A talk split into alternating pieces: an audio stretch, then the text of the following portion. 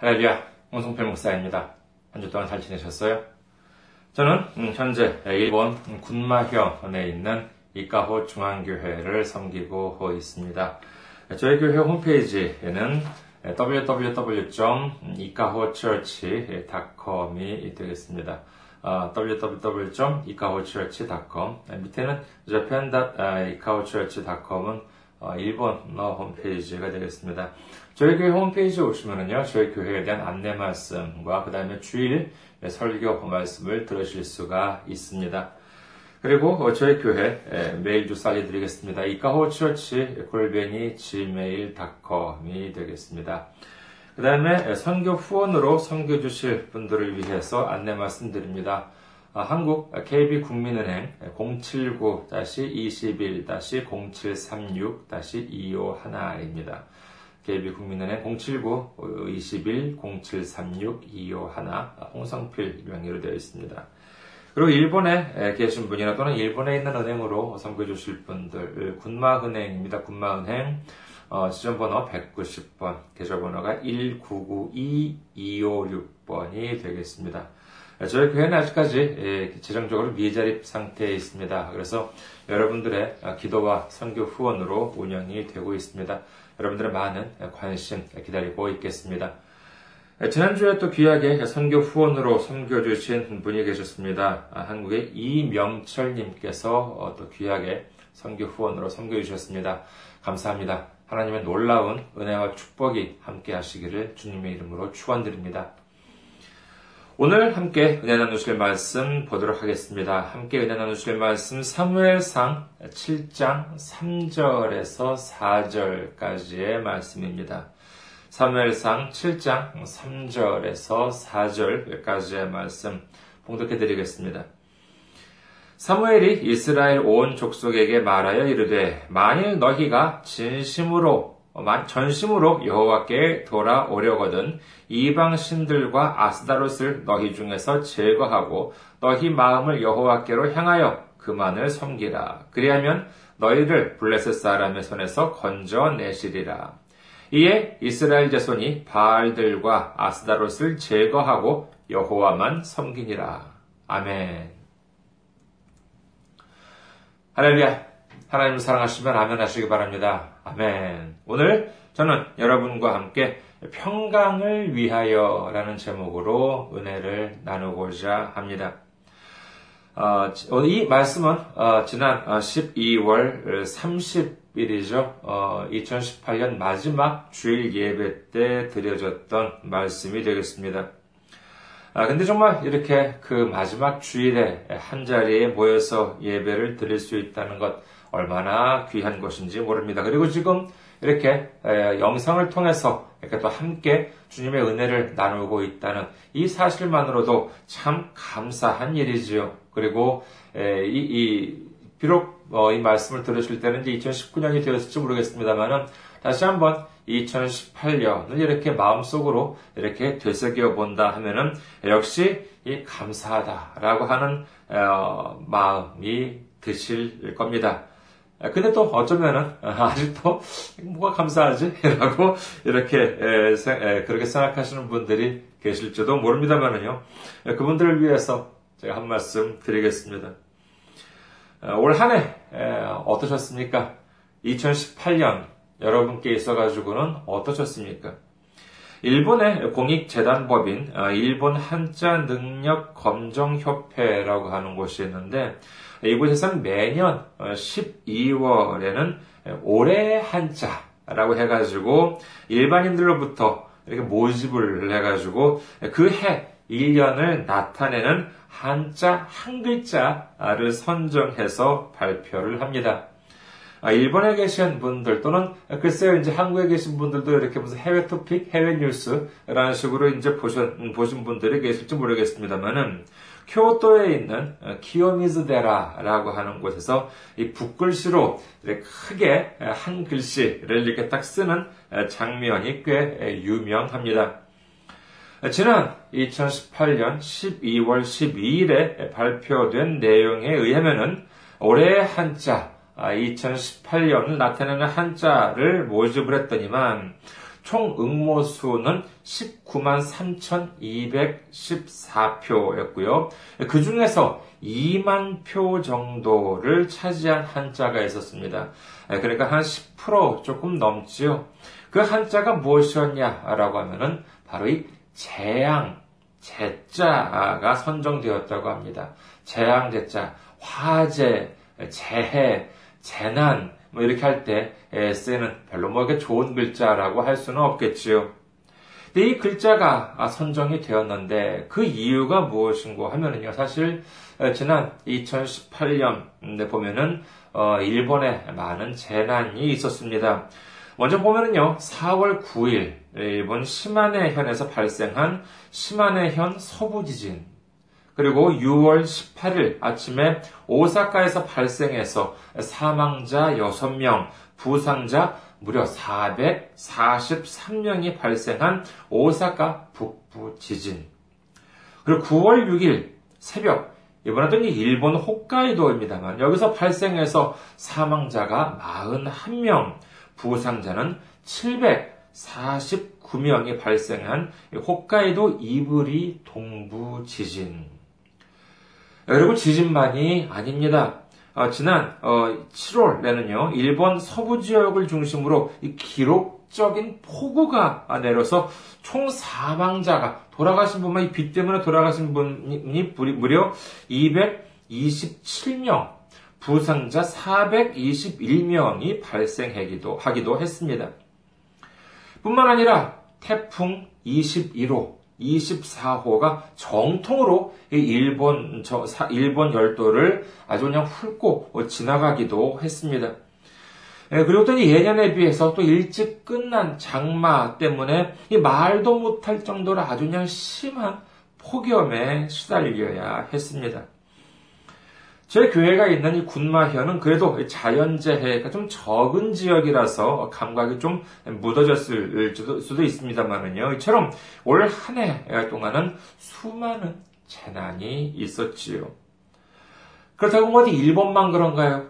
한국도 마찬가지입니다. 이 한 해가 시작되자마자 1월 26일에는 그 밀양시에 있는 세종병원에서 발생한 화재로 인해서 무려 51명이 사망하고 141명이 부상을 입는 참사가 발생했죠. 7월 22일에는 폭염이 역시 있었습니다. 서울 기온이 무려 38도.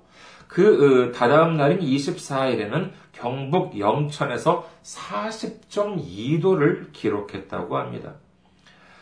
7호 태풍, 발음하기도 좀 어렵죠. 삐룬이라고 하는 태풍으로 인해가지고 피해도 심각했습니다. 그리고 뭐 고급 외제 승용차가 뭐 한국 뭐 여기저기서 터지기도 했지요. 그리고 11월 9일에 일어났던 서울 종로 고시원 화재. 12월 18일에 강릉에서 일어났던 고등학생 일산화탄소 중독 사건은 아직도 우리 기억에 생생합니다. 이 한국이나 일본이나 이렇게 되돌아보면요, 이 외에도 그 2018년 한 해 동안 많은 재난이 있었습니다. 그럼에도 불구하고 이렇게 한 자리에 모여서 이렇게 주일 이렇게 예배 말씀을 나눌 수 있다는 것이 참 얼마나 감사한지 이제 좀 와닿으실지 모르겠습니다. 여러분께서는 어떠십니까? 한 해를 되돌아보면서 자신의 2018년을 글쎄 한자 한 글자로 나타낸다면 어떤 글씨를 쓰시겠습니까? 만약에 누가 제게 이런 질문을 묻는다면요, 저는 망설임 없이 이 기다릴 대자를 쓰겠습니다. 가끔 라디오나 텔레비전을 보면은요, 그런 말씀 여러분께서도 많이 들어보셨을 것이고, 또 이제 많이 또 어쩌면 하셨을지도 모르겠습니다. 참 올 한 해는 빨리 지나갔어요. 이런 말 하고 계신, 뭐 일본에도 이제 그런 말씀 하시는 분들이 참 많은데. 예년에는 저도 그렇게 느꼈을지 모르겠습니다만은 그 2018년 이 한 해에 대해서는요, 정말 그렇게 말씀하시는 분들 보면은 몰래 가서 이렇게 살짝 꼬집어주고 싶어요. 그 이유가 뭐였냐라고 하면 올 한 해 저한테 있어가지고 참 많이 기다리는 한 해였던 것 같습니다. 얼마나 시간이 안 가는지 몰라요. 무엇을 기다렸냐 하면은요, 바로 입국관리국으로부터의 소식을 기다렸습니다. 올 한 해만 보더라도 입국관리국 일본 동경이나 이제 저희 교회가 있는 시부카와 근처에 다카사키 출장소가 이제 있는데, 그 입국관리국에 얼마나 많이 갔는지 모릅니다. 가만히 생각해 보니까는요, 1년 동안에 대략 한 2018년 한 해 동안 한 6번은 간 것 같아요. 그리고 그 중에는 3번, 그 중에 3번은 동경까지 갔었던 것 같습니다. 동경에 한 번 가면은요, 고속도로로 가면은 뭐 한두 시간 만에 갑니다만은, 좀 고속도로를 좀 아껴보려고 밑으로 가니까는요, 편도 한 3시간, 왕복 한 6시간이 걸렸습니다. 비자 문제 때문에 왔다 갔다 해야 했기 때문에 올 한 해만 하더라도 저희 아내가 내가 이제 한국에 왔다 갔다 했었죠. 그래서 공항에 데려다주고 또 데려다오고 이 위해서 나리타에 4번이나 갔다 왔습니다. 나리타 공항까지도요, 일반 도로로 이렇게 밑으로 가면은 한 3~4시간 정도 걸리고 하니 정말 올 한 해에는 정말 장거리 운전도 꽤 많이 했던 것 같습니다. 입관에 한번 입국관리국 여기에 이제 한번 신청을 해놓으면요, 결과가 금방 나오지 않아요. 보통 한 2~3개월이 걸립니다. 거기다가 그 중에서 또 몇 개월은 또 저는 저대로 일본에서, 또 제 집사람은 한국에 있으면서 이 언제 올지도 모르는 소식을 하루하루 기다리고 있으려니까는 그거 참 힘들더라고요. 집에서 일을 하다가 창밖에서 이 우체부 아저씨 오토바이 소리가 들리면은요, 귀가 이렇게 쫑긋 세워집니다. 그렇게 헤어져서 기다린 기간만 해도 결국 한 4개월이나 되었습니다. 그러니 같이 살면서 기다린 기간과 헤어져서 기다린 기간을 합치면은 뭐 거의 1년 내내 기다린 꼴이 되어버렸지요. 8월에 헤어질 때는 그래도 빨리 일이 해결되면은 어쩌면 한 2~3주 만에 다시 만날 수도 있겠다, 이렇게 생각을 했습니다. 그래서 여름이 가기 전에 8월 달에 이제 8월 초에 갔으니까는요, 2~3주라고 한다 그러면은 여름이 가기 전에 올 수도 있지 않겠습니까? 그러면은 일본에 여기저기에서 열리는 이 불꽃놀이를 같이 볼 수 있겠구나 했습니다. 그런데 8월이 다 가도록 연락이 오지 않아요. 그래서 9월에 이제 오면은, 그래, 뭐 9월에는 단풍 구경, 참제국 군마에 자연이 많이 있습니다. 단풍 구경을 같이 갈 수 있겠구나 했는데 아무런 소식도 오지 않습니다. 그래서 또 10월이 되면은요, 또 이제 코스모스가 또 이제 많이 핍니다. 그래서 코스모스를 같이 보러 갈 수도 있겠구나 했는데 역시나 아무런 소식도 안 와요. 그래서 10월 하순이 되면요, 또 군마현민의 날이 있습니다. 군마현의 날이에요. 그래가지고 군마현에 사는 주민들을 위해서 여러 가지 다양한 이벤트가 있습니다만은, 그래서 거기서 그런 곳은 이제 같이 갈 수 있겠구나 했는데 역시 감감무소식. 그래서 또 이제 11월에는 또 이제 대학가 축제가 또 이제 한창인데, 군마에도 꽤 많은 대학이 있거든요. 그래서 오면은 뭐 이제 정말 처음으로 일본 대학의 축제 같은 걸 한번 구경해 볼 수도 있겠구나라고 했는데, 역시 11월 달이 되어도 아무런 소식도 없습니다. 우체부 아저씨는 오늘도 집 앞을 지나만 가더라고요. 일이 이렇게 되니 이제 연말이라도 같이 보낼 수 있으면 좋겠는데 라는 식이 되고 말았습니다. 그리고 결과적으로 뭐 이런저런 문제들이 무사히 해결되었기에 망정이지, 만약에 제 비자 문제도 해결이 안 되었거나 아니면 저희 집사람 비자가 안 남았다고 한다면 어떻게 되었을까라고 하니 지금도 자다 생각해도 참 아찔합니다. 정말 막막한 상황이 되고 마는 것이었지요. 사실 일본이 물론 이와 같은 절차 같은 것이 뭐 까다로운 것은 사실입니다. 그렇다고 억지를 부리는 것은 아니에요. 규정에 맞게 하나하나 해나가면 문제없이 해결이 됩니다. 저도 처음에 이렇게 신청할 때는요, 3년짜리 비자가 문제없이 나왔거든요. 하지만 무엇이 문제였냐라고 하면 바로 여기에 사람의 생각이 개입하기 시작했기 때문인 것입니다. 지금 목회가 어렵고 교회 상황이 어려운데 어떻게 해야겠어요? 그래서 이 사람의 생각대로 이렇게 저렇게 여러 가지 해보았습니다. 그러다 보니 아니나 다를까 일이 꼬이기 시작합니다. 그때까지 잘 풀리던 일들이 잘 안 되게 돼요. 만약에 정말 사람의 생각이 아니라 하나님만 바라보고 하나님 일만 해왔다면 올 한 해를 이렇게 기다릴 테 우체부 아저씨 오토바이 소리에 예민해지거나 아니면은 정말 신혼 몇 개월 만에 떨어져서 살거나 그러지는 않았을 것입니다. 하지만 이 사람의 생각이 개입하기 시작하면 내 생각에는 훨씬 더 잘 될 줄 알았는데 어쩌면 이게 하나님의 뜻일 수도 있다고 생각했는데 그럴 줄 알았는데 점점 조금씩 하나하나 걸리기 시작하더니 결국 어느 한 곳에서 딱 막히고 마는 것이었습니다. 이 사람의 생각이라고 하는 것이 무엇입니까? 그렇습니다. 바로 이것이야말로 우상인 것입니다. 성경에는 우상의 정의에 대해서 이렇게 기록하고 있습니다. 열왕기상 14장 9절. 네 이전 사람들보다도 더 악을 행하고 가서 너를 위하여 다른 신을 만들며 우상을 부어 만들어 나를 노엽게 하고 나를 네 등 뒤에 버렸도다. 시편 115편 4절에서 7절. 그들의 우상들은 은과 금이요 사람이 손으로 만든 것이라.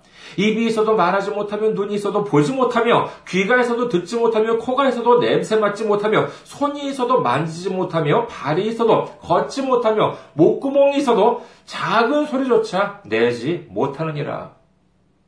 이사야 2장 8절에서 9절. 그 땅에는 우상도 가득하므로 그들이 자기 손으로 짓고 자기 손가락으로 만든 것을 경배하여 천한 자도 절하며 귀한 자도 굴복하오니 그들을 용서하지 마옵소서. 자, 그럼 우상이란 무엇입니까? 그것은 사람들이 자기를 위하여 자기들의 손으로 만든 것입니다. 그러나 하나님께서는 뭐라고 말씀하셨습니까? 출애굽기 20장 4절에서 6절. 너를 위하여 새긴 우상을 만들지 말고 또 위로 하늘에 있는 것이나 땅 아래로 땅에 있는 것이나 땅 아래 물속에 있는 것에 어떤 형상도 만들지 말며 그것들에게 절하지 말며 그것들을 섬기지 말라. 나 네 하나님 여호와는 질투하는 하나님인즉 나를 미워하는 자의 죄를 갚되 아버지로부터 아들에게로 3, 4대까지 이르게 하거니와 나를 사랑하고 내 계명을 지키는 자에게는 1000대까지 은혜를 베푸느니라. 아멘. 하나님께서는 어떠한 형상이든지 너를 위하여 우상을 만들고 거기에 절하지 말고 그것을 섬기지 말라고 말씀하십니다. 그 이유가 무엇입니까? 마태복음 6장 24절에서 예수님께서는 다음과 같이 말씀하십니다. 마태복음 6장 24절. 한 사람이 두 주인을 섬기지 못할 것이니 혹 이를 미워하고 저를 사랑하거나 혹 이를 중히 여기고 저를 경히 여김이라. 너희가 하나님과 재물을 겸하여 섬기지 못하느니라. 이 말씀이 무엇을 뜻하는 것일까요?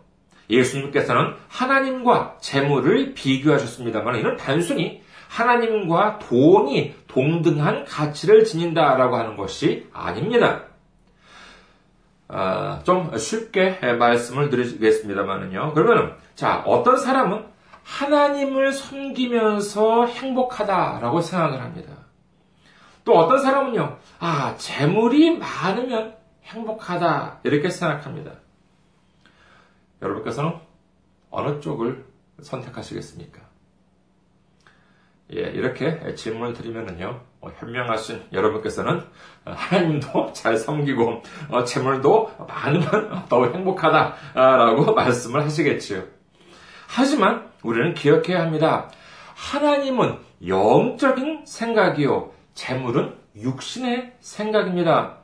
예수님께서는 단순히 가진다라고 말씀하지 않으셨습니다. 섬긴다, 즉 귀하게 여긴다라고 말씀하신 것이지요. 하나님과 재물, 이 영적인 생각과 육신의 생각을 동등하게 귀하게 여길 수는 없다고 예수님께서는 말씀하고 계신 것입니다. 로마서도 보겠습니다. 로마서 8장 5절에서 6절. 로마서 8장 5절에서 6절. 육신을 따르는 자는 육신의 일을, 영을 따르는 자는 영의 일을 생각하나니 육신의 생각은 사망이요 영의 생각은 생명과 평안이니라. 로마서 8장 8절. 육신에 있는 자들은 하나님을 기쁘시게 할 수 없느니라 라고 기록합니다. 사람들은 우상을 섬긴다는 것에 대해서 무슨 사람이나 아니면 이상한 것을 세워놓고 거기에 절하는 것만을 가지고 우상숭배라고 생각합니다. 하지만 이는 우상숭배의 하나 일부분에 불과합니다. 여러분, 왜 우상숭배가 죄가 됩니까? 그것은 바로 하나님의 말씀에 순종하지 않고 하나님을 의지하지 않고 내가 내 생각대로 내 방식대로 행하려고 하기 때문에 죄가 되는 것입니다. 이 우상숭배의 시작은 어디일까요? 이는 바로 에덴입니다. 하나님께서는 선악을 알게 하는 나무에 대해서 뭐라고 하셨습니까? 창세기 2장 16절에서 17절. 여호와 하나님이 그 사람에게 명하여 이르시되 동산 각종 나무의 열매는 네가 임의로 먹되 선악을 알게 하는 나무의 열매는 먹지 말라. 네가 먹는 날에는 반드시 죽으리라 하시니라. 하나님께서는 분명히 이렇게 말씀하셨는데 그런데 하와는 어땠습니까? 창세기 3장 6절. 여자가 그 나무를 본즉 먹음직도 하고 보암직도 하고 지혜롭게 할 만큼 탐스럽기도 한 나무인지라. 여자가 그 열매를 따먹고 자기와 함께 있는 남편에게도 주매 그도 먹은지라. 선악을 알게 하는 나무의 열매는 먹지 마! 먹으면 죽어! 이것이 하나님의 명령, 하나님의 생각, 영의 생각입니다. 그런데 하와는 어땠습니까? 먹음직도 하고 보암직도 하고 지혜롭게 할 만큼 탐스럽기도 하게 보였다는 것입니다. 이것이 바로 사람의 생각인 것입니다. 우리가 이 세상을 살아갈 때 아무리 내 생각에 내 지식과 경험으로 판단하기에 먹음직도 하고 보암직도 하고 지혜롭게 할 만한 방법이라 하더라도 하나님께서 하지 마! 그 길로 가면 죽어! 라고 하면 하지 말아야 하는 것입니다. 그 길은 절대로 가서는 안 될 길인 것입니다. 아직도 하나님과 재물을 겸하여 섬길 수 있다고 생각하십니까? 이는 영의 생각과 육신의 생각을 겸하여 섬길 수 있다는 것이지요. 더 쉬운 말로 한다면 하나님의 명령을 지킨다고 하면서 하나님의 말씀을 섬긴다고 하면서 한쪽으로는 허구헌날 이 선악과를 우걱우걱 따먹고 있는 것이나 다름없는 것입니다. 하나님께서는 이처럼 사람의 생각에 사로잡혀서 사람의 방법대로 하라는 것을 그냥 내버려 두지 않으십니다. 철저하게 훈련시키십니다. 오늘 말씀이 있는 사무엘상 7장에서도 블레셋 사람들이 이스라엘 사람들을 괴롭힙니다. 바로 그때 하나님의 사람 사무엘의 명령이 무엇입니까? 오늘 말씀을 다시 한번 보도록 하겠습니다. 사무엘상 7장 3절에서 4절. 사무엘이 이스라엘 온 족속에게 말하여 이르되 만일 너희가 전심으로 여호와께 돌아오려거든 이방 신들과 아스다롯을 너희 중에서 제거하고 너희 마음을 여호와께로 향하여 그만을 섬기라. 그리하면 너희를 블레셋 사람의 손에서 건져내시리라. 이에 이스라엘 자손이 바알들과 아스다롯을 제거하고 여호와만 섬기니라. 그랬더니 어떻게 되었다고 합니까? 사무엘상 7장 9절. 사무엘이 젖먹는 어린 양 하나를 가져다가 온전한 번제를 여호와께 드리고 이스라엘을 위하여 여호와께 부르짖음에 여호와께서 응답하셨더라. 여기서의 어린 양이 무엇을 뜻합니까? 그렇습니다. 요한복음 1장 29절, 이튿날 요한이 예수께서 자기에게 나아오심을 보고 이르되 보라, 세상 죄를 지고 가는 하나님의 어린 양이로다. 이 양이라고 하는 것, 이는 바로 우리의 구주 예수님을 뜻하는 것입니다. 이제 우리가 하나님 앞에 바로 서기 위해서는 우리 마음 안에 있는 우상을 헐어버려야 합니다. 그리고 우리를 위해 희생이 되어주신 하나님의 어린 양 예수님을 통해서만 하나님께서는 역사하신다라고 하는 것이지요. 우상은 다름 아닌 내 생각, 하나님의 말씀보다 앞세우려고 하는 내 방법, 내 지식, 내 경험인 것입니다. 그러나 바울은 말합니다. 고린도전서 2장 2절, 내가 너희 중에서 예수 그리스도와 그가 십자가에 못 박히신 것 외에는 아무것도 알지 아니하기로 작정하였습니다. 이는 바울의 지식이 부족해서가 아닙니다. 당시 바울은 누구보다도 많은 지식과 학식이 있었습니다. 그러나 그는 자신의 지식이나 자신의 학식이나 경험, 내 마음속에 있는 우상들을 모두 헐어버리고 우리의 구주 되신 예수님을 의지하고 예수님의 십자가를 앞세우겠다고 하는 이 바울의 강력한 고백이었던 것입니다.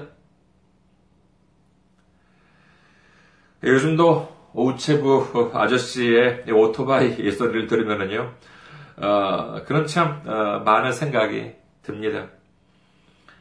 그렇게 기다리던 저 오토바이 소리, 그리고 기쁜 소식을 가져다 준 저 오토바이 소리를 들으면요, 지금도 참 반갑게 들립니다. 하지만 반면에 내가 온전히 순종하지 못해서 내 생각을 앞세웠기 때문에 1년 내내 우체부 아저씨 오토바이 소리만을 기다려야 했던 그 지난 날들을 떠올리면요, 부끄럽게 느껴지기도 합니다. 요한복음 20장 19절에는 다음과 같이 기록합니다. 요한복음 20장 19절, 이날 곧 안식 후 첫날 저녁 때에 제자들이 유대인들을 두려워하여 모인 곳의 문들을 닫았더니 예수께서 오사 가운데 서서 이르시되 너희에게 평강이 있을지어다. 지난 한 해 2018년에는 많은 재난이 있었고 많은 일들이 있었습니다. 그런데 이처럼 주님께서는 우리에게 평강이 있기를 바라고 계십니다. 이미 적힌 2018년의 한자를 바꿀 수는 없겠죠. 하지만 지금 우리에게 있어서는 2019년의 한자는 바꿀 수가 있습니다. 2018년에 한자 1위가 재앙, 재자였다고 하는데, 그럼 2위는 무엇이었는지 궁금하신가요? 2위는 뭐냐라고 하면은요, 1위가 한 2만 표 정도였다고 하는데, 2위는 한 16,000표 정도 얻었다고 합니다만은, 이 평평할 평자였다고 합니다. 그 이유는요, 일본 사람이 뽑은 것이지만은 그 이유는 평창 올림픽에 있었던 평이다. 그리고 일본의 현재 연호인 헤이세이, 우리말에 평성이라고 쓰죠. 평성인지 이것이 이제 5월 달에 이제 바뀐다고 합니다. 그래서 이 마지막 헤이세이 마지막 연말이니까는 이제 평자라고 하는 것이고 평성의 평. 그리고 마지막으로는 남북 정상회담 한국, 그 다음에 북한과 미국, 북미 정상회담이 성사되어서 이 평화 분위기가 조성되었다라고 해가지고 역시 평자 이렇게 해가지고 2위가 평평할 평자였다고 합니다. 여러분께서는 2019년 한 해를 나타내는 한자, 어떤 한자로 나타내고 싶으십니까? 어쩌면 이 평평할 평자 참 좋은 것 같습니다. 평강과 평안을 누리는 평자 어떻습니까? 그렇게 될 수 있도록 주님만을 의지하고 주님만을 신뢰해서 이 평강과 평안을 누리고 주님으로부터 큰 축복을 받는 우리 모두가 되시기를 주님의 이름으로 축원합니다. 감사합니다. 항상 승리하시고 건강한 모습으로 다음 주에 뵙겠습니다.